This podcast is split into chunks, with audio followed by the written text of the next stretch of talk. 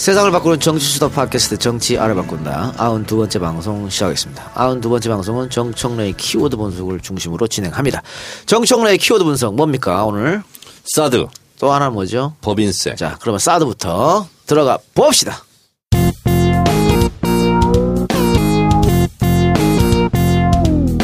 정청래 키워드 분석 네 사드 T-H-A-A-D 사드 아, 고고도 미사일 우리 저 정 의원님 이제 방송 선수가 다 됐네. 네. 편집점을 아시네 이제. 네 아 그래요? 내가 잠깐 쉬었던 게 그 시그널 들어갈 때거든. 그 시그널 딱 들으니까 네 하고 들어오잖아요. 아, 이 방송 오래 하더니 방송 선수 자 들어가세요. 문재인 새 정부 출범 이후 어, 가장 큰 회오리 바람을 불러 일으키고 있는 사드 문제에 대해서 제가 한번 훑어보도록 하겠습니다. 어, 국정기획위원회 인수위원회를 어, 대체하고 있죠. 인사권은 없지만 모든 정부 부처에 대해서 지금 보고를 받고 있는데 어, 국방부의 최초의 보고 초안에는 어, 2기가 들어왔고 4기가 추가 반입됐고 모 캠프에 보관하고 있다 하는 것이 초- 보고 초안이었는데 어, 국방부 정책실장 위승호 육군 중장이죠. 이분의 삭제 지시로 삭제되었다. 그리고 이것을 눈치챈 정의용 안보실장이 어 사드가 추가 반입됐다는데 그게 사실인가요? 예. 아 그런 일이 있었던가요? 뭐 이렇게 답변을 해서 국방장관이 어, 대통령이 예, 경로해서 어, 조사를 지시했더니 더 왕건지가 지금 어, 건져 올려졌습니다. 환경 영향 평가를 어, 받지 않으려고 꼼수를 부렸다 예. 하는 겁니다. 어, 성주 롯데 사드 어, 부지가 70만 제곱미터, 그러니까 평수로 치면 2만 평이 넘는 건데요. 어, 만 평, 다시 말해 33만 제곱미터는 환경 영향 평가를 무조건 받아야 됩니다. 근데 그것을 회피하기 위해서 32만 몇천, 요렇게 U자로 나눴답니다. 근데 사드 발사대는 부채살 모양으로 어, 이렇게 배치가 된다는군요. 그래서 어, 환경 영향 평가를 받지 않아도 되는 거다 이렇게 말했고 2차 할때 37만 제곱미터 할 때는 할 거다 뭐 이렇게 이제 보고를 한 것 같은데 잠깐만요. 정확히 하면은 아 지금은 33만 제곱미터가 안 되니까 해도 안 해도 된다가 아니라 소규모 소규모. 네. 예. 소규모 대상이다. 그러니까 약식으로 원래 의미의 정상적인 환경 영향 평가를 그렇게 받지 않고 넘어가려고 꼼수죠. 네, 꼼수죠. 근데 사실상 어, 70만 제곱미터가 한 울타리고 한 운동장으로 가야 되는 거죠. 그리고 어, 싸기 사드 사드 어, 발사체 1기가 보통 100명씩 동원이 되고 200명 교대를 한다고 그럽니다. 그러니까 6기면 1200명 군인 수가 필요한 거죠. 엄청나게 많은 숫자가 그 2만 평 안에 이제 들어가서 있어야 되는 거죠. 당연히 어 환경 영향 평가도 받아야 되고 어 전략 환경 영향 평가 뭐 이제 쉽게 말하면 이제 종합 영향 평가 이런 것도 이제 받아야 되는데 그것을 받지 않았다라는 건데 놀라운 사실은 황교안 권한 대행에게 이것을 보고를 했답니다. 예. 근데 정작 진짜 대통령인 문재인 대통령한테는 보고하지 않았다. 이런 건데요. 이것은 있을 수 없는 국기문란 사건이다. 이런 거고 이 부분에 대해서 저는 어, 어떤 여론을 보니까 어, 이를 계기로 숙군을 해야 된다. 어, 지금 그러면서 알자회 문제도 터져 나오고 그래서 이명박근혜 정권 때 에, 군이 썩어도 한참 썩은 거 아니냐. 이런 이제 국민의 질타와 아, 이런 여론이 예, 있는 거죠. 자, 그런데 제가 지금까지 말씀드린 것은 절차의 정당성 부분을 얘기를 했는데 과연 사드가 아, 북한의 핵 억지력에 도움이 되는 거냐 이런 부분까지 저는 아, 다시 에, 원점 재검토 그리고 재토론이 이루어져야 된다 이렇게 저는 생각하고 있고 그리고 이 사드가 실제로 북한 핵 억지력에 어, 영향을 크게 주지 못한다 하는 것이 이제 뭐 대체적인 반대하는 사람들의 논리이지 않습니까? 다만 X-band 레이더 같은 경우가 아, 어, 북한의 그런 뭐 우- 군사 동향이라든가 움직임 이런 것을 포착할 수 있다라는 것이 이제 주장이긴 한데 어쨌든 중국에서는 이거 우리 중국에 대한 어, 군사 조치다 이렇게 보고 있기 때문에 중국에서 지금 뭐 각종 경제 제재, 경제 보복 같은 것도 하고 있지 않습니까? 어, 그래서 저는 이 사드 어, 배치 논란과 관련해서 이것을 어떻게 처리하느냐 예. 이것이 문재인 정부의 어쩌면 어, 성패를 가름할 예. 수 있는 그런 어, 대단히 중요한 어, 분수령이 될 것 같다 이런 네. 생각이 듭니다. 근데 종현님 방금 원전 재검토 말씀하셨는데 뭐 우리 듣, 듣고 계신 분들은 다 찬성할 겁니다 거기에 대해서 그런데 이미 들어왔는 지금 사기 그러니까 이기하고 추가 사기 네. 들어와 있는 상태인데 이걸 원전 재검토하면 한미 동맹 흔들리는 거 아닌가 이런 지적도 있을 수 자, 있을 것 같아요. 그래서 예. 음, 정치라는 것은 이게 고도의 그 디테일한 것이 조합해서 다 이루어지는 거잖아요. 자, 이것을 제대로 전략 어, 환경 어, 전략 영향 평가까지 하려면은 최소한 1년 이상이 걸린다는 거죠. 예. 그럼 1년 이상이 되기 전에는 가동이라든가 배치가 다 중단되고 해서는 안. 되죠. 해서는 안 되는 거잖아요. 예, 예, 예. 그 평가 결과에 따라서 하는데 이 1년 동안 굉장히 국제 정세가 유동적이고 북한의 어떤 태도 변화 이런 것도 있을 수 있고 그리고 중국의 에, 중국과 우리와의 관계, 중국과 미국과의 관계 이런 것이 요동칠 수 있는 충분한 시간이 있는 거예요. 예를 들어서 북핵 문제를 위해서 육자회담이 재개된다거나 뭐 이럴 가능성도 있고 그리고 북한이 뭐 예를 들면 뭐 핵을 앞으로 어 자제하겠다 이렇게 나올 수도 있는 거고 그래서 저는 음 환경 영향 평가 그 자체 또 절차적 정당성에 있어 중요한 어 문제이지만 그렇게 이 문제를 밀어놓음으로써 1년 동안 충분히 중국도 설득하고 미국도 설득하고 다시 타협하고 협상할 수 있는 그런 시간적인 여유를 벌었다는 것은 굉장히 긍정적인 효과다. 예. 저는 이렇게 보고 있습니다. 자, 그럼 시간적 이유는 벌었다고 치고요. 아까 그 말씀하신 것 중에 이제 위승호 정책실장이 문구 삭제를 지시했다. 네. 그래서 지금 직무 배제된 상태고 오늘인가요? 육군 정책연구관으로 전보 나가라는 소리죠. 네. 네, 나가라는 소리입니다. 주로, 저- 주로 이제 그 진급 안 되고 네. 이제 그 퇴역, 퇴임하기 직전에 전 가는 곳이니까. 예로 네. 가는 곳이죠. 자, 이게 됐는데 책임을 사실상 물은 거잖아요. 네. 그런데 한민구 장관이 그 정 실장이 물었을 때 그런 게 있었어요라고 반문했지 않습니까? 네. 그러면 한민구 장관의 어떤 지시나 암묵적인 함구하라 이루어진 거 아니겠어요? 이런 거는? 자, 근데 이제 우리가 행간을 읽어야 되지 않습니까? 네. 한민구 국방장관은 현직 장관입니다. 네. 아직 이제 교체가 안 됐으니까. 네. 바로 모두 전환했습니다. 그리고 대통령의 뜻을 받들겠다. 이렇게 나왔어요. 그리고 청와대에서는 어, 그 윗선에 대한 조사 계획을 갖고 있지 않다. 그리고 황대행도 조사 대상이 아니다. 이렇게 나왔단 말이죠. 청와대 발표가. 봉합인가요? 제가 봤을 때는 여기에 숨겨진 묘한 의미가 있습니다. 한번 보겠다. 어, 그 다음 국방부 어떻게 하는지 보겠다 하는 문재인 대통령의 고도의 전략이라고 저는 생각합니다. 아, 뭔가 더 쥐고 있을 수는 있다. 자 그리고 아니, 지금 불면 봐줄 수는 있어. 똑바로 해. 결자. 그런 의미도 있을 수 있지만 결자 해지 측면에서 한민구 장관 너희가 잘못한 것은 너희가 한번 해결해봐. 지켜보겠어. 이런 뜻도 좀 있다고 음. 그런 보석도. 있다. 네. 알겠습니다. 그리고 어제 그 미 국방부 미사일 방한국장이 방한해서 정우영 안보실장을 만났어요. 만나서 정 실장이 사드에 대- 대한 절차적 정당성 그리고 투명성을 확보하기 위해서 뭐 국내 검토를 하고 있으니까 양해 바란다. 이렇게 했을 때 미국이 이해한다. 이렇게 얘기했단 말이에요. 이건 그냥 단순한 립 서비스일까요? 어, 이해한다. 네. 이게 이제 외교적 수사인데요. 이것을 어떻게 보느냐. 동의한다로 볼 것이냐. 음. 양해한다라고 볼 것이냐. 묵인하겠다라고 음. 볼 것이냐. 두고 보겠다. 두고 보겠다도 두 종류가 있죠. 진짜 너 두고 볼 거야. 이런 것도 있지만 아 그냥 두고 보겠다. 이런 뜻도 있잖아요. 그래서 외교적 수사는 참 해석을 하는 사람에 따라서 다 자- 아, 다양한 주장이 있을 수 있는데 이해하겠다는 것은 일단 문재인 정부의 이러한 어, 절차적 정당성 이런 부분에 대해 이런 주장에 대해서 어, 동의한다라고 저는 적극적으로 해석을 하고 싶습니다. 저는 역사적 의미로 봤을 때 이 지금 사드가 벌어지는 것은 어떻게 보면 역사는 반복되기도 하잖아요. 예. 어, 우리가 구한말, 어, 우리가 쇄국이냐, 아, 개화냐를 놓고, 어, 결국은 일본 세력을 끌어들이고, 어, 러시아 청나라. 세력을 끌어들이고, 청나라, 청해 세력을 끌어들이고, 그래서 청일 전쟁, 러일 전쟁, 이런 것이 한국의 전쟁터가 됐잖아요. 그래서 강만길 교수는 그것을 해양 세력과 대륙 세력이 충돌한 지점이 한반도다. 이렇게 에, 말씀을 하시더라고요. 그것을 보면서 사드가 어쩌면 구한말 이것이 중국과 미국이 대륙 세력과 해양 세력이 또다시 충돌하는 그런 발화점이 될 수도 있, 있겠다 하는 음, 100년, 200년의 그 한국 근현대사를 봤을 때 그래서 어, 그런 지점에 이 사드가 아, 이것이 에, trouble maker로 존재할 수도 있겠다 이런 생각이 좀 듭니다. 왜냐하면 중국도 어, 이 부분에 대해서는 묵과하지 못하겠다 이런 것이고 이해찬 총리 이 특사로 갔을 때요. 자리 배치 보세요. 그럼 완전히 중국 우리가 대국이다. 이런 것을 상징적으로 보여주는 거거든요. 그렇게 배치를 안 합니다. 위원장 자리 딱 앉고 위원 자리에 딱 앉게 만들었잖아요.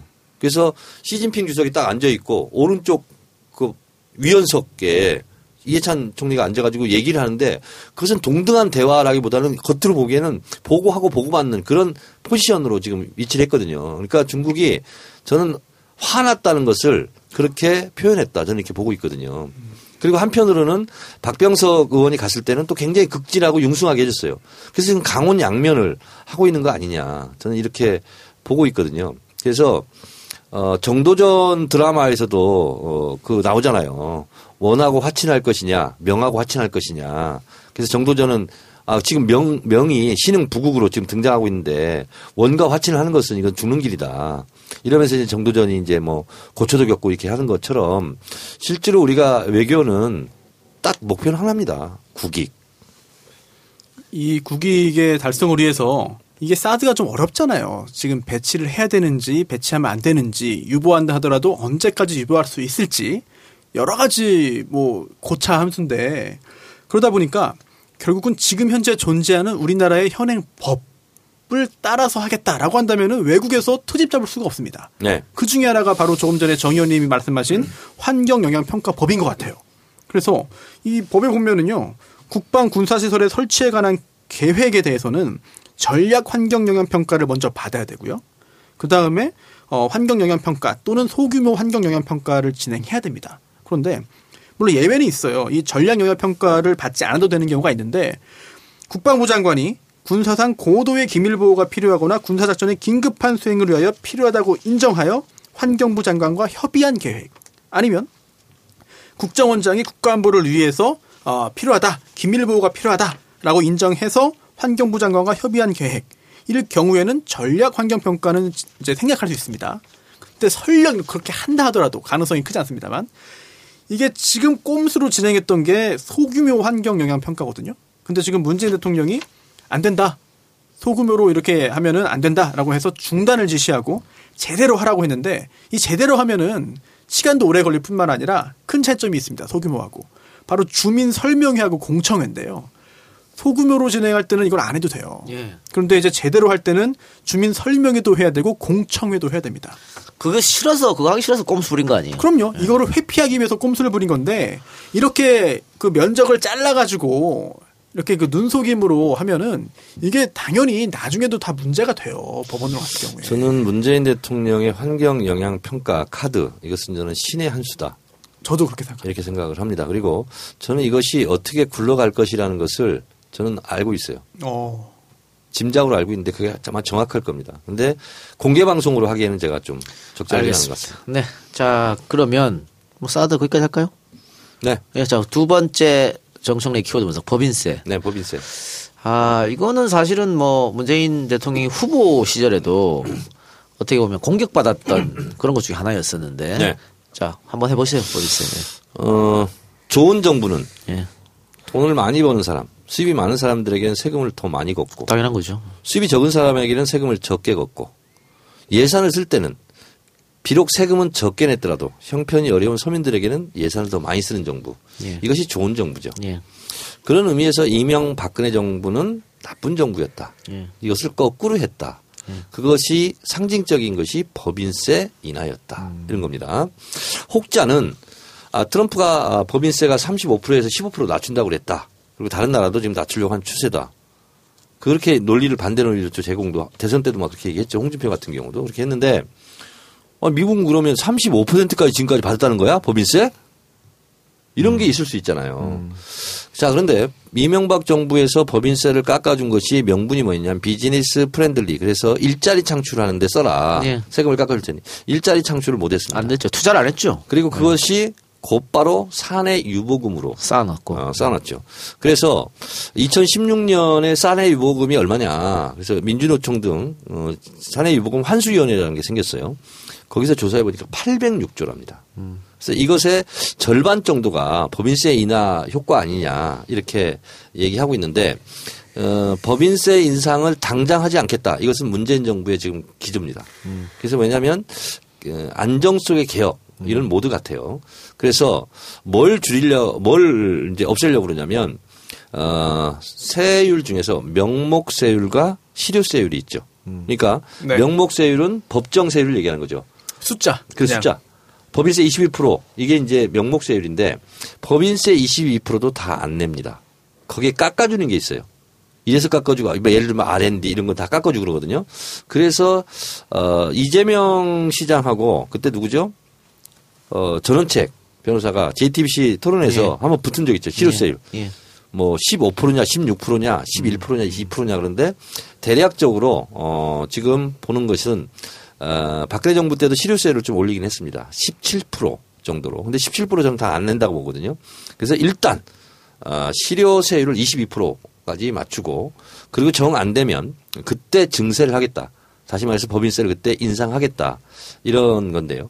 법인세를 어, 어, 정상화 이제 25%를 정상화하면 1년에 한 4조 5천억 정도 어, 세수 효과가 있다고 그럽니다. 그러면 담배세 인상으로 어, 더 걷어간 세금이 6조 정도 됩니다. 예. 아, 그래서 예를 들면 법인세를 정상화하면 담배값을 다시 인하해도 세수에는 큰 문제가 없는 걸로 지금 되고 있거든요. 그래서 어 문재인 정부의 에, 재정 음, 정책은 재정 지출 확대거든요.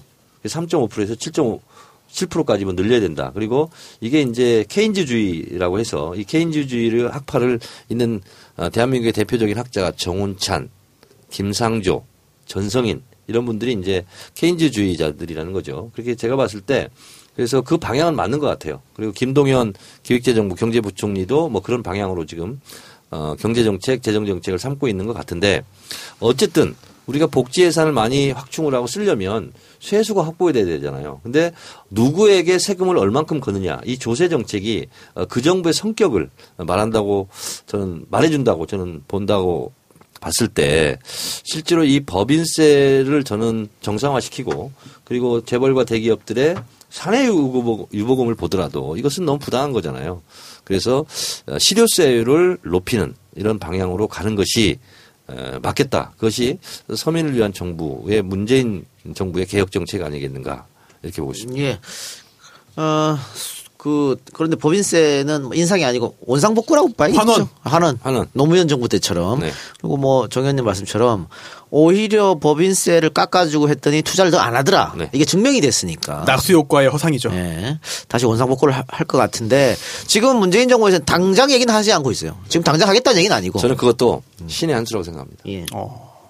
아주 지금 잘하고 있어요. 왜냐하면 이게 사실은 하고 싶은 생각이 들 수도 있잖아요. 근데 안 되는 그 갑자기 안 되는 거야. 그래서 군부를 떼고 있는 거죠 지금. 그래서 어 장하성 정책실장도 김동연 경제부총리 후보자도 지금 어떤 말을 계속하고 있냐면 실효세율을 높이는 방향으로 가겠다. 예.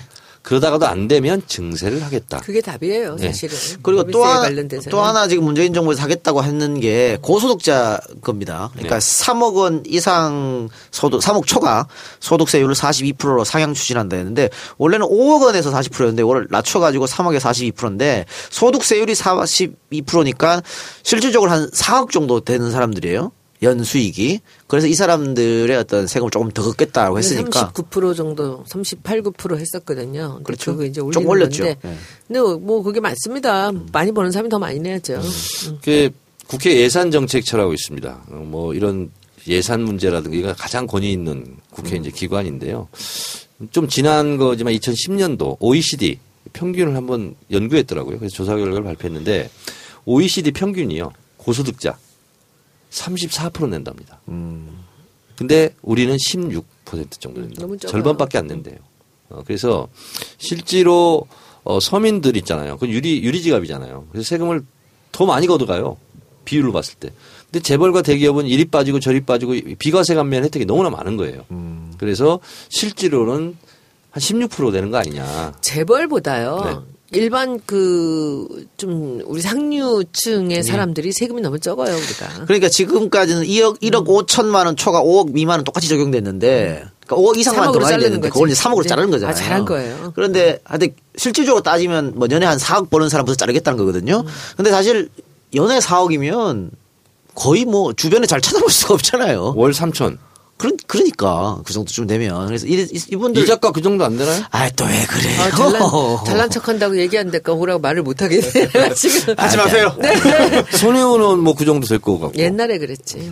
옛날에? 여기 오기 전에. 크로스 포인트 할 때? 당연하지. 아 그러니까 그런 분들한테 조금 세금 더 세금 제대로 거 냈습니까? 아, 그럼요. 무- 문제는 없을 것 저기 세무서에서 계속 우수 납세자 표창 받고 살았어요. 음, 그러니까 우리는 아니면 죽습니다. 이 법, 법인세 제대로 안 내가지고. 소득 있는 곳에 세금 있는 건 너무 당연한 근데 거죠. 참 월급이 많을수록 세금이 많아지는 건 사실인데 그런데 전체적으로 보면 우리가 굉장히 낮습니다. 그리고 맞아요. 실제로 우리 소득세보다도 부동산세 건물 몇 개씩 갖고 있는 사람들 그리고 실제로 재산세. 재산세뿐만 아니라요. 실제로 토지 그- 보유세 지금 적용되나요? 아니 진짜 제일 심각한 게 뭔지 아세요?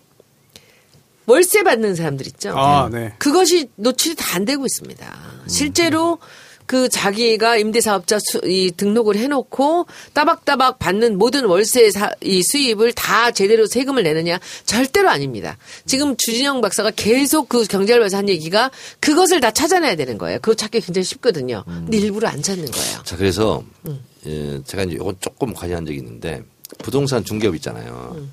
그래서 월세 이거는 의무적으로 신고하는 조항을 하, 하지 않게 해달라. 그래서 그거 굉장히 중요합니다. 부동산 중개업자들이 엄청나게 이거 가지고 이제 민원 사항이었어요. 그렇게 되면 이제 그 월세를 받는 임대업자라든지 아니면 부동산 중개업자라든지 이런 부분들이 좀 짬짬이가 가능하잖아요. 그것을 의무적으로 신고를 안 하게 된다면. 근데 그것이 좀 어떻게 지금 됐는지는 제가 확인을 못 했는데. 제가 이게 세금 계산서가 납부가 되는 거라면은 이 집주인들이 월세를 다 안 줘요. 아, 세금을 38%를 내야 돼요. 그런데 외국 대사관들 있죠. 대사관 직원들이 왔을 때는 전혀 자료가 없이 돈을 줘요. 그러면 100만 원씩 깎아줘. 예를 들면 월 800을 700으로 해도 그것이 훨씬 많아요. 세금을 안 내니까. 안 내니까. 근데 그런 일들이 한둘이 아니에요. 근데 그것을 찾아내야 돼요. 이게 지금 우리나라가 월세 수입이 있죠. 본인 경험담입니까? 아니에요. 저는 전세 줬어요. 네.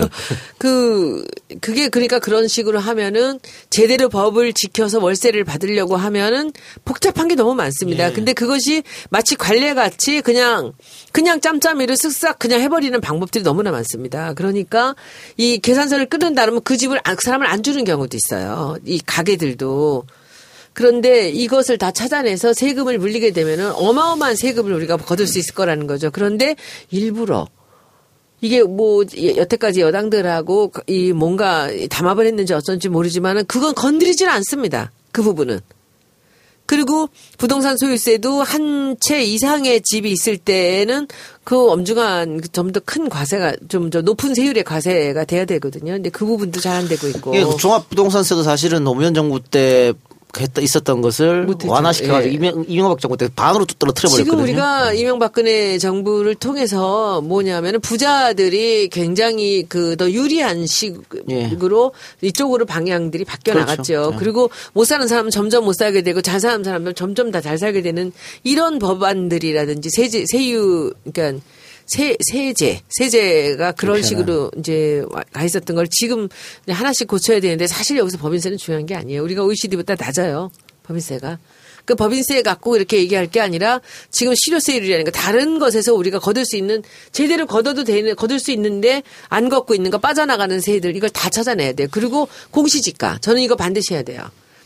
나는 사실은 그것이 제일 두려운 게 그 공시지가대로 세금을 낸다는 게 일반 아파트들은 비슷하게 가까이 올지 모르지만 우리가 이게 단독주택이라든지 건물이라든지 이런 것들은 공시지가가 하- 얼마 반밖에 안 돼요. 반도 안 되는 경우도 있습니다. 그럼 이 공시지가를 정하는 방법을 누군가가 담합을 한 거예요. 그러니까 세금이 작게 매겨지는 거예요. 종합적으로 말씀드리면 문재인 대통령의 공약을 이행하려면 1년에 35조의 재원이 들어가서 어, 토탈 한 150조 정도 필요하답니다. 예, 예.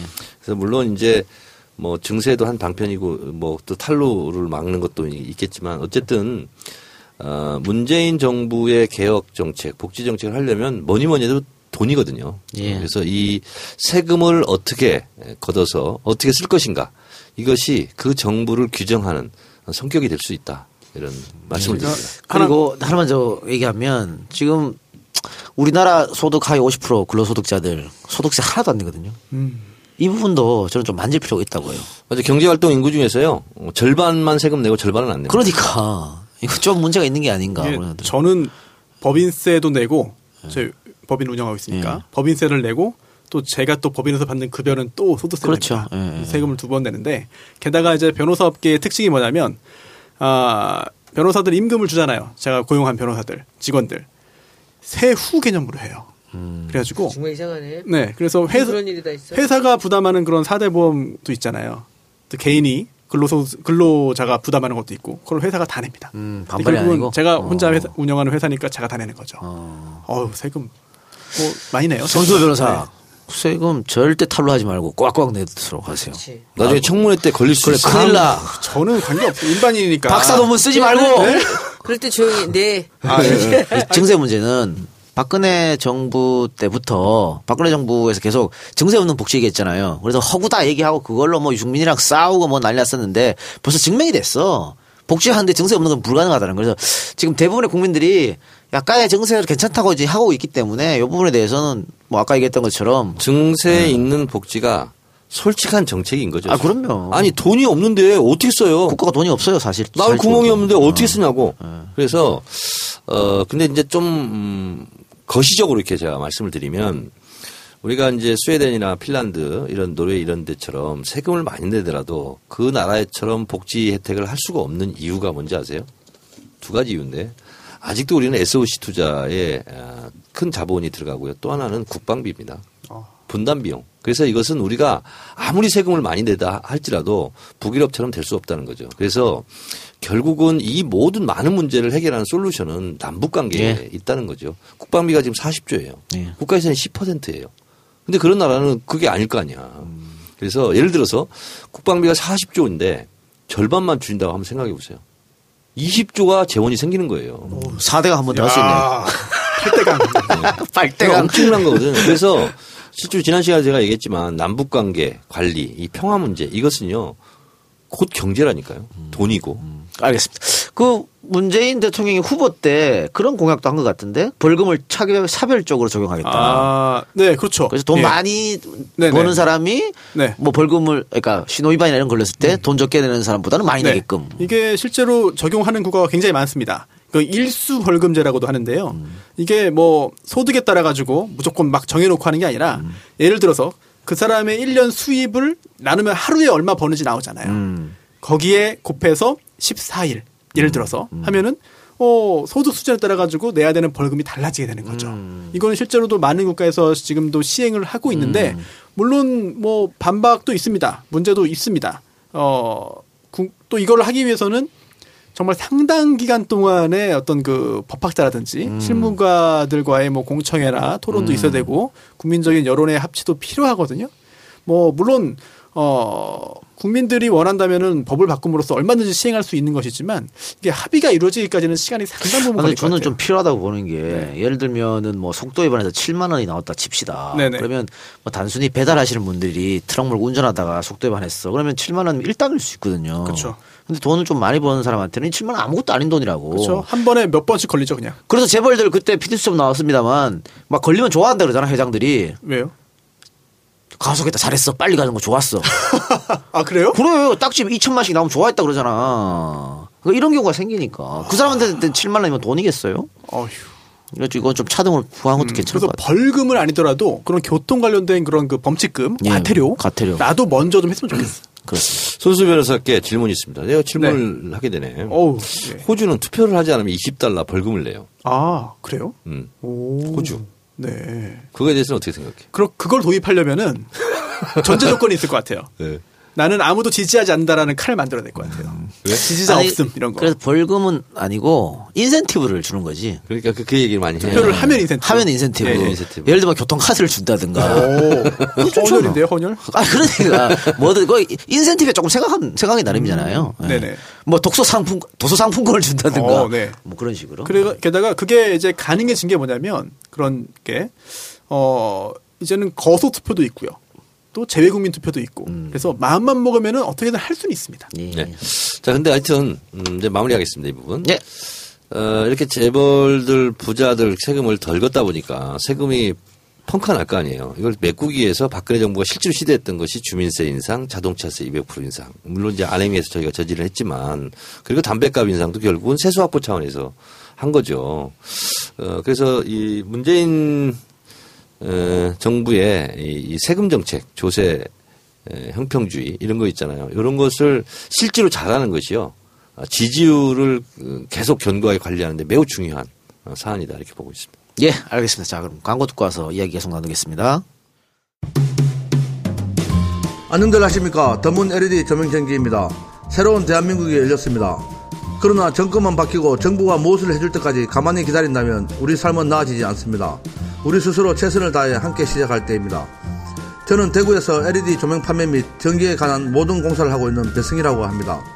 LG칩, 삼성칩을 이용한 LED 제품만 취급하며 중국산 또한 일반 제품은 취급하지 않습니다. 가격 또한 자신 있고 전기공사 또한 정직하게 하고 있습니다. 아빠 LED 조명이 뭔데? 어, LED 조명은 전자칩을 사용해가 빛을 내는 조명이라 눈부심이 없고 눈에도 좋고 전기세도 적게 나오고 반영구적이라 실용적이야. 근데 왜 내 방은 LED가 아니야? 어 어린이용은 내일 들어오니까 들어오면 달아줄게. 언제? 조명 하나로 집안 안 돼? 분위기가 안 완전히 돼? 바뀝니다. 안 돼? 편한 세상에서 속 시원히 살아가세요. 053 961 9618 010 5833 6883 구 동부준양 사거리에서 MBC 방송국 쪽으로 50m 부근 내에 위치하고 있습니다. 정치 알바를 듣고 오신 분들은 시공비를 받지 않고 시공해 드리겠습니다. 인테리어 견적도 받고 있으니 부담 없이 문의하세요. 새로운 대한민국 화이팅! 40년 전통의 민물 매운탕, 공주 매운탕을 소개합니다. 매운탕 장사하시는 분도 직접 드시고 가시는 진실한 매운탕. 엄지척하며 정말 죽이네어를 연발하는 매운탕. 진한 국물에 소주 한 잔이 생각날 때 어떤 자리에도 잘 어울리는 신의 한 수. 칼칼하면서도 시원하고 진한 국물 맛. 공주 매운탕의 히트 상품인 참게탕은 남녀노소 누구나 즐길 수 있고요. 할머니께서 시작하신 1976년부터 저희 어머니가 이어가고 있는 지금까지 강사는 4번 넘게 변했지만 진한 참게탕 맛은 변하지 않았습니다. 아버지의 단골집이 자녀의 단골집이 되고 있다 자부합니다. 40년 넘게 이어온 전통의 맛을 직접 공주까지 오지 않아도 택배를 통해 즐길 수 있습니다. 주문 전화는 1544-3081, 1544-3081로 연락주세요. 반가운 신규 광고주께서 오셨습니다. 아? 네, 조명업체인데요. 더문. 어, 어, 더문이네요. 조명업체 이름이 더 문이야. 아, 원래요? 아니면 이번에 새로 만든? 원래 문 대통령을 좋아하셨던 분 같아요. 아, 네. 그래요? 어, 그렇네요. 네. 새로운 광고인데요. 대구에 있는 LED 조명 가게 겸 전기업체 더문입니다. 대구에서 45년 동안 거주하고 계시고요. 20년간 또 평생 전기 쪽 일만 하다가 이번에 용기를 내서 LED 조명 가게 그리고 또 겸해서 전기 사무실을 시작한 분입니다. 어, 전기공사, 전기재료, 도소매 판매까지 함께 하시는데요. 가격도 저렴하고 또 제품 판매뿐만 아니라 공사 시행과 AS까지 함께 다 책임져 주신다고 약속하셨습니다. 전화번호 중요하죠. 010-5833-6883 그리고 053-961-9618 아, 전화번호 다시 한번 010-5833-6883입니다. 그리고 아유 참 감사하네요. 정치알바 청취자분께서 문의하시면 시공비를 받지 않겠다고 약속하십니다. 아. 더 대단한 게 있습니다. 노무현 재단 그리고 더민주 더불어민주당 권리당원 모임인 더권당 시민의 눈 대구 문펜 활동을 하고 계시고요. 그리고 청래당 당원이시네요. 어. 어, 그렇습니까? 네. 몰랐어요? 몰랐어요. 네, 성함을 말씀 많이 해주셨으니까 정치 알바 지금 들으면서 많은 도움 받고 계시고 또한 위로까지 받고 계시다고 합니다. 아, 특히나 대구 지역 청취자분들께서 전기 관련된 문의를 해- 해주시면은요 아주 친절하게 아, 해주신다고. 하니까요. 많은 연락 있으면 부탁드립니다. 좋은데. 더문 아주 좋은 회사 같습니다. 네, 많은 애용 바랍니다. 아, 네. 근데 LED 그뭐 대구에서 공사는 직접 가서 하시겠지만 재료만 어떻게 택배로 받을 수 있잖아요. 내가 그렇죠. 한번 요청했다. 지금 우리 집이 천장에 있는 LED가 거의 3분의 1은 나갔거든. 아. 근데 내가 그 조명 가게 가서 사오는 게 귀찮아가지고 지금. LED가 그렇게 금방 나가요? 어 나갔어. 그 여러 가지 좀 봐야 돼. 그래가지고 그냥 냅두고 있어. 어. 불러야겠네. 예, 사진 사진 찍어서 똑같은 거 좀 보내줘야겠다. 그렇죠. 규격이 있으니까. 네. 기쁘게 보내주실 것 같은데. 네. 예. 자 또 하나 광고 뭡니까? 네. 매운탕. 공주 매운탕 광고였습니다. 아, 공주 매운탕. 네. 아, 공주 매운탕의 참게탕인데요. 남녀노소 누구나 맛있게 즐길 수 있는 맛, 그리고 40년 넘게 이어온 전통의 참게탕, 그 맛을 직접 공주까지 가지 않아도 택배를 통해서 어디서나 즐길 수 있습니다. 나들이 갈 때 라면 끓여 드실 필요 없고요. 특히 이 공주 매운탕의 참게탕, 아, 이제 갖고 가셔서 해 드시면은 훨씬 더 맛있지 않을까 싶습니다. 왜냐면 물만 부으면 되니까. 아, 아주 간편하고요. 쉽게 만들어 먹을 수 있습니다. 맛도 보장되고요. 아, 인터넷 주문은 EJ몰에서 가능합니다. 주문 전화 1544-3081, 1544-3081고요. 핸드폰 010-4910-8200번으로 연락 주시면 됩니다. 공주 매운탕 제가 먹어보고 극찬을 했거든요. 네. 그러다 보니까 우리 팬들이 많이 시켜서 드셨나 봐. 네. 근데 반응이 네. 거짓말 안 보태고 딱 8대 2야. 8대2. 팔, 팔은 진짜 맛있다. 네. 이 작가 소개해 너무 고맙다. 네네. 2는 실망이다. 어. 뭐냐 이게. 이렇게 딱 8대 1로 나가. 아, 그래요? 어, 그래요. 그만큼 맛있다는 거지. 음식이 8대이면은 대단한 아, 거죠. 대단한 거죠. 어, 그럼요. 어, 떻게 100명 입맛을 다 맞춰. 그러니까요. 대단한 안 되지. 음, 그러니까. 많이 사랑해 주세요. 자, 그럼 다시 우리 방송 들어와서 그 정유라가 아, 데마크에서 송환돼 왔잖아요. 그런데 이번 달에 또 한 명의 거물 범죄인이 송환돼 옵니다. 유섬나 그러니까 유병헌 세모 회장의 장녀죠. 유섬나가 프랑스 법원에 계속 구금돼 있었는데 이번에 이번 6월달 어, 송환이 지금 결정돼 있죠. 송환이 될 거라고 보여지는데 이것도 웃긴 게 말이죠. 어, 박근혜 정권 때 저 프랑스에 잡혔잖아요. 그리고 계속 송환이 안 됐거든요. 근데 정권 교체하니까 또 송환이 되네. 네. 우연이지요. 이건 우연인 것 같아요. 아, 예, 네. 예, 예. 프랑스에서 굉장히 여러 가지 조치를 취하면서 끝까지 저항했죠. 그러다가 결국은 대법원에서 어 이제 그 한국에 그 송환하라는 결정 자체가 타당하다. 라고 하는 그 결정이 확정됐기 때문에 오는 것이고요. 뭐 유럽인권 재판소나 이런 데 그 제소하는 절차도 가능했습니다만 해봤자 소용없다라고 생각을 해서 아, 이번에 국내로 송환되게 됐죠. 유섬나는 어떤 혐의를 받고 있나요? 횡령이나 이런 건가요? 횡령입니다. 어. 예, 현재로서는 단순히 횡령이고요. 다만 그 액수가 이제 수십억 원에 달하기 때문에 음. 어 구체적으로 판결이 선고된다면은 상당한 그런 그 기간 동안에 그 복역 생활을 피하기 어려울 것으로 보이는 그런 음. 상황인데요. 근데 뭐 일각에서는 유섬나가 들어오면 세월호 진상조사에 도움이 될 거라고 하는 부분도 있는데 반대로 상관없다라고 한 부분도 있거든요. 저도 어. 좀 그렇게 긍정적이진 않습니다. 실제로 유섬나 씨가 얼마나 이 유병원 전 회장의 어떤 행위를 잘 알고 있었을까 음. 자, 의문이고요. 그리고 유섬나 씨가 실제로 그 디자인 관련된 그런 회사 예. 그 운영하다가 과- 어 모레알 모레알 디자인인가요? 네. 하다가 그 횡령을 했다는 혐의를 받고 있는 건데 모레알 디자인.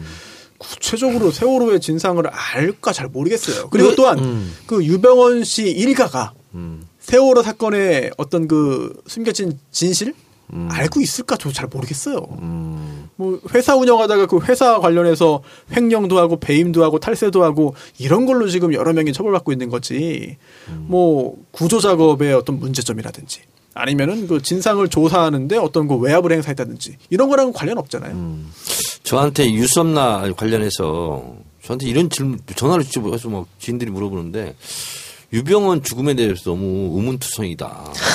이것도 빨리 문재인 대통령한테 얘기해서 재조사를 지시해라. 모든 게 다 문재인이야. 네. 아, 근데 그 부분은 그, 그 사실은 사체로 떠올랐을 때 제가 그 얘기했다가 한 번 또 엄청나게 요거- 떠오른 건 아니에요. 어, 그러니까, 풀숲에서 어, 풀숲 발견됐을 때 이제 그 부분에서 내가 엄청나게 또 요거도 먹은 부분이 있는데 국가기관 중에서 그나마 믿을 만한 곳이 국가수다. 네. 제가 얘기한 적이 있었거든요.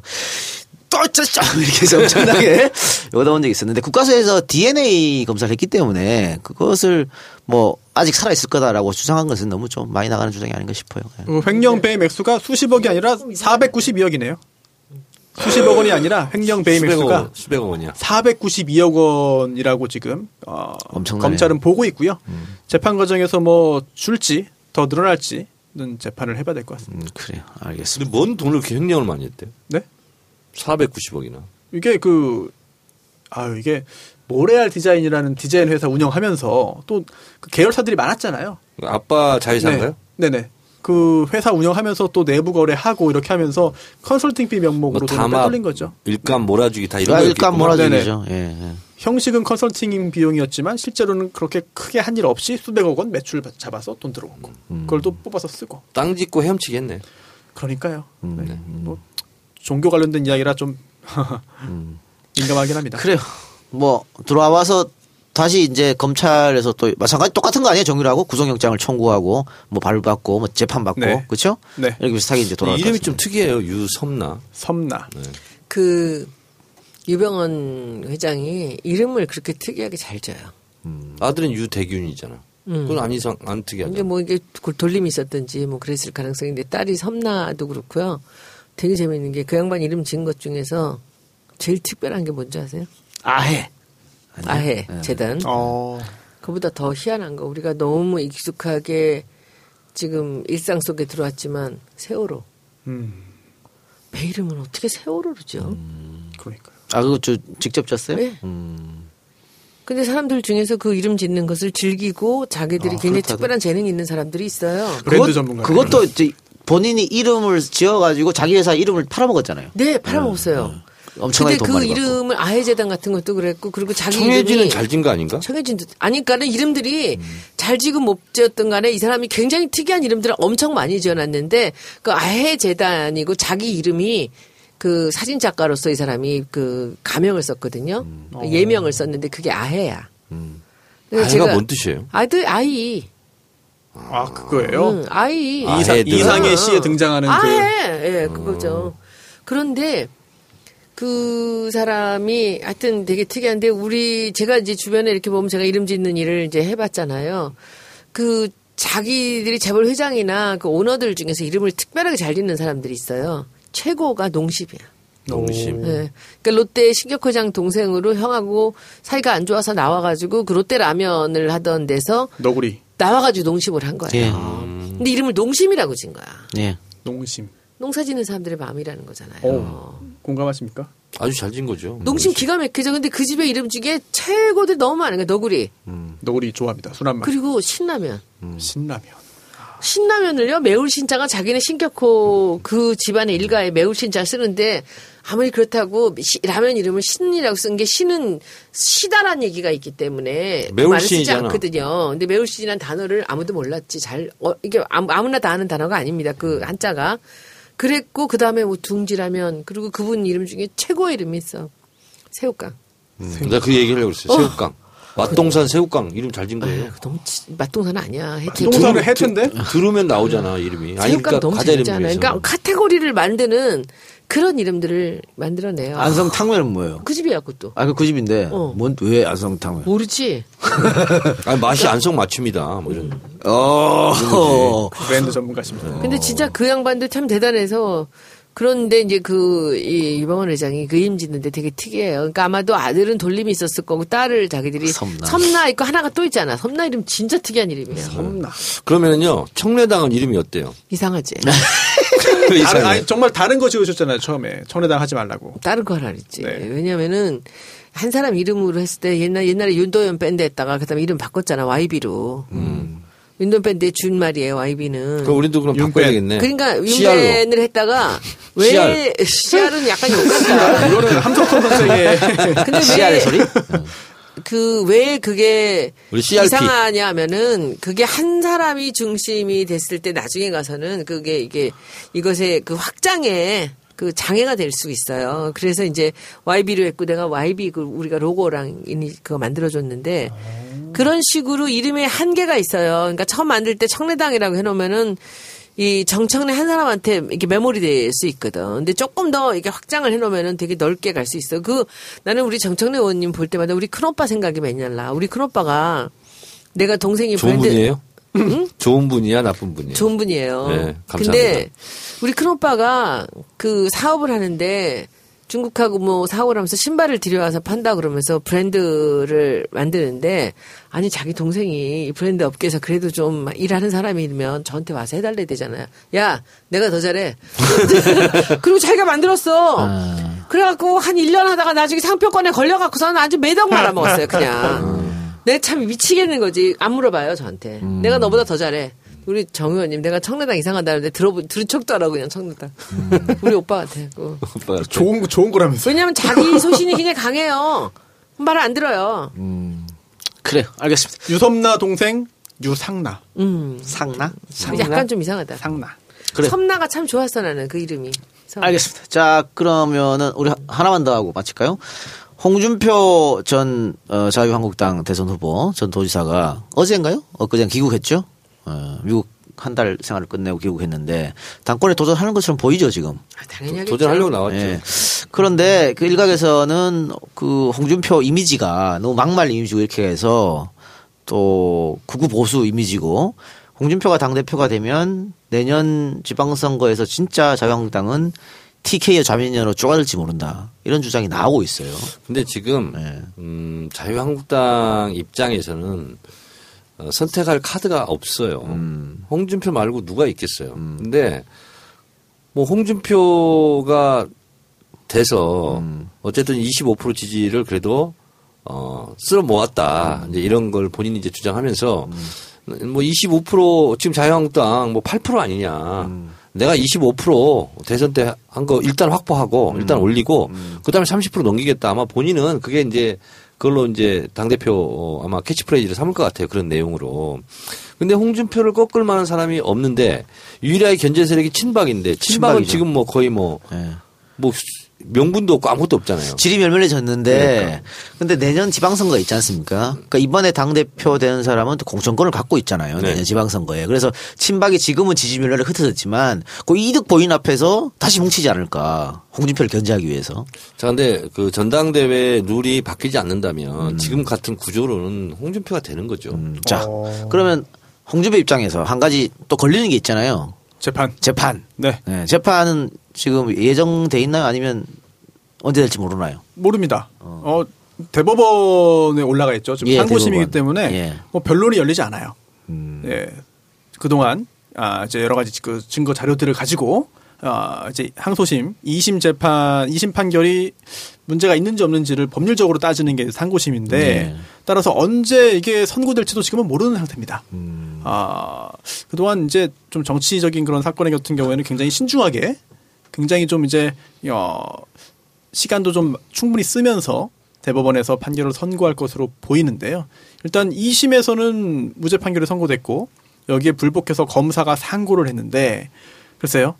언제 판결이 선고될지에 따라서 뭐 홍준표 전 지사 같은 경우에는 굉장히 좀 불면의 밤을 좀 보낼 수도 있을 것 같습니다.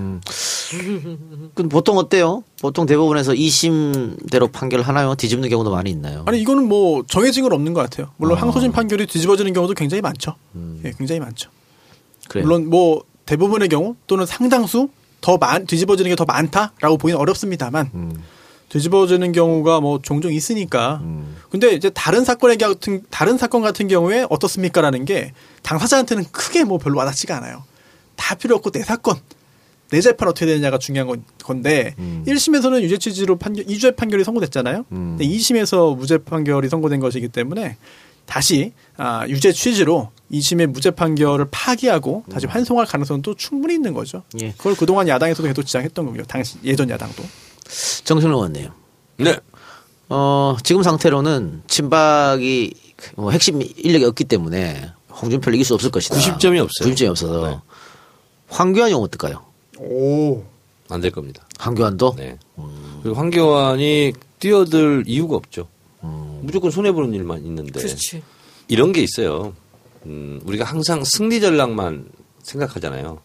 패배 전략 또 잘 세우는 게 그 피해를 최소화하는데 예, 필요한 전략이거든요. 그래서 지금 자유한국당 같은 경우는 뭘 어떻게 해보겠다는 게 아니라 어, 흩어져 있는 모래알을 그래도 좀 주워 담는다. 이렇게 에, 그런데 오히려 적극적인 의미를 부여하고 하는 것이 에, 맞는 거지. 지금 뭘 일시에 해가지고 뭐 지금 지지율 1등을 만들겠다 이런 것은 다 허황된 거거든요. 근데 손혜원 의원이 별로 안 좋아하는 어, 정두원 의원의 진단에 따르면 나 이렇게 그 사람. 좋아하지 않진 않았는데요. 네. 그, 아, 이유 없이 저한테 뭐 그렇게 엉뚱한 발언을 했다 그래서 제가 좀 어이가 없어요. 네. 좋아하지 않는 게 아니에요. 그분의- 제가 지난번에 소개시켜달라 했잖아. 밥 알았어요. 먹자고. 맞아. 그분의 진단에 의하면 어, 보수 세력이 다시 부활했으면 좋겠는데 저도 그건 마찬가지예요. 뭐 새도 양쪽의 날개로 난다는데 시간이 무지 오래 걸릴 거다. 이렇게 진단하더라고요. 그래요? 네. 좀 금방 부활할 것 같은데. 이게 정치 잘 모르는 제가 보기에는 이 전략이 굉장히 쉽게 지금 불씨가 남아 있거든요. 그쪽에 불이 살아 있어. 바른 정당이에요. 그 보수가 살아갈 수 있는 그 불씨가 지금 바른 정당이에요. 그러면 저 같으면은 설득해서 바른 정당에다가 당권을 주고 그렇게 합치겠어 나는. 근데 지금 이렇게 친박이나 홍준표 전 지사 같은 사람들은 여기서 어떻게 그 이 이, 대- 이, 이 전체 기운을 바꿀 도리가 없어요. 근데 유승민이나 지금 바른정당을 지키고 있었던 사람들은 지금 거기서 보수의 불씨가 살아나거든요. 근데 그게 불가능한 게요. 어, 진보 진영은 가치 중심으로 뭉치거든요. 어, 근데 저쪽 보수 진영은요, 이익 중심으로 뭉치거든요. 이익도 장기적으로는 그게 이익일 텐데. 근데 장기적인 이익을 그냥 가치라고 보면 돼요. 단기적 이익에 매몰돼 있기 때문에 자기들이 손해 보는 거, 이익 보는 거 이걸 갖추기 때문에 바른정당한테 미쳤습니까? 왜 줍니까? 이익적인 관점에서 본다면 이권이거든요, 이게. 근데 그렇게 보면 살아나. 그렇다고 바른정당이 몇 명 안 되는데 다 준다고 한들 다 가질 수 있습니까? 어차피 자기들한테 흘러오는 거잖아. 그러니까 대권 당권만 주는 거예요. 당 대표 주고 우리가 지금까지 잘못했다. 우리 이미지도는 안 되니까 한번 당신들이 이 보수를 살려봐라. 우리는 일단 당 대표는 네가 해라. 그러면 나눠 주게 돼 있다고 그 안에서. 안 되게 돼 있고요. 이게 이제 회사가 아니기 내가 때문에. 그러니까 순진한 마음으로 내가. 그게 사는 길인데 근데 안 하잖아. 어, 박근혜 대통령이 많은 업적을 남긴 것 중에 하나가 어, 박근혜 대통령과 함께 어, 유신 망령까지 같이 끌고 내린 거거든요. 끌어 내린 거거든요. 그래서 실제로 이것에 대한 내상은 너무나 깊고 넓은 거예요.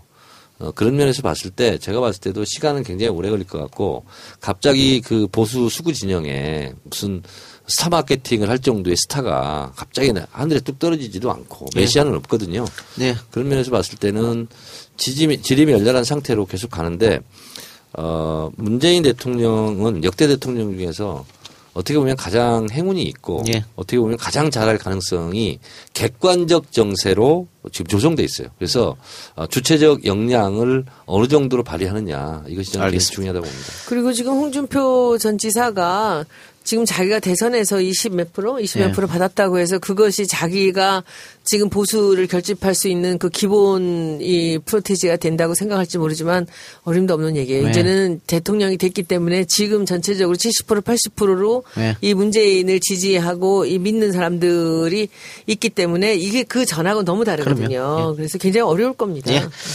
자, 이것으로 오늘 방송 마치겠습니다. 정청래 의원은 다음 주 방송 불참. 예. 아이고. 다른 훌륭한 대타가 오실 거예요. 걱정하지 마시고. 그러면 제가 밀려날 수도 있는 겁니까? 그분이 대타로 와서 너무 잘하면 밀려날 수도 있어요. 그러니까 한 번만 하고 안 할 사람으로 불러놓을게요. 아니 다음 주에 그럼 청래당 분들 안 오십니까? 그럼 안 되는데 다, 다 봐놨어. 딱 봐놨어. 오늘 하나 볼 거야. 그러면 예. 제가 저기 우리 손당으로 한번 봐- 네, 손남매당 많이 오세요. 그리고 그러면 92회 방송 마치고요. 저희는 93회 방송으로 찾아뵙고 정의원은 95회 방송에서 뵙는 걸로. 어, 그때 나오게 될 형편이 될지 예. 아니면 잘릴지 네. 아, 심히 그럴 리가- 걱정됩니다. 그럴 리가 있습니까? 제가 우리 정청래 의원님을 지켜주는데 그럴 리가 예, 있겠습니까? 알겠습니다. 자, 그럼 오늘 방송 마치고 들어주신 여러분 대단히 감사합니다. 네, 잘 다녀오세요. 네, 고맙습니다. 다음 주에 뵙겠습니다. 유로와 동전이라도 있는지 찾아보겠습니다.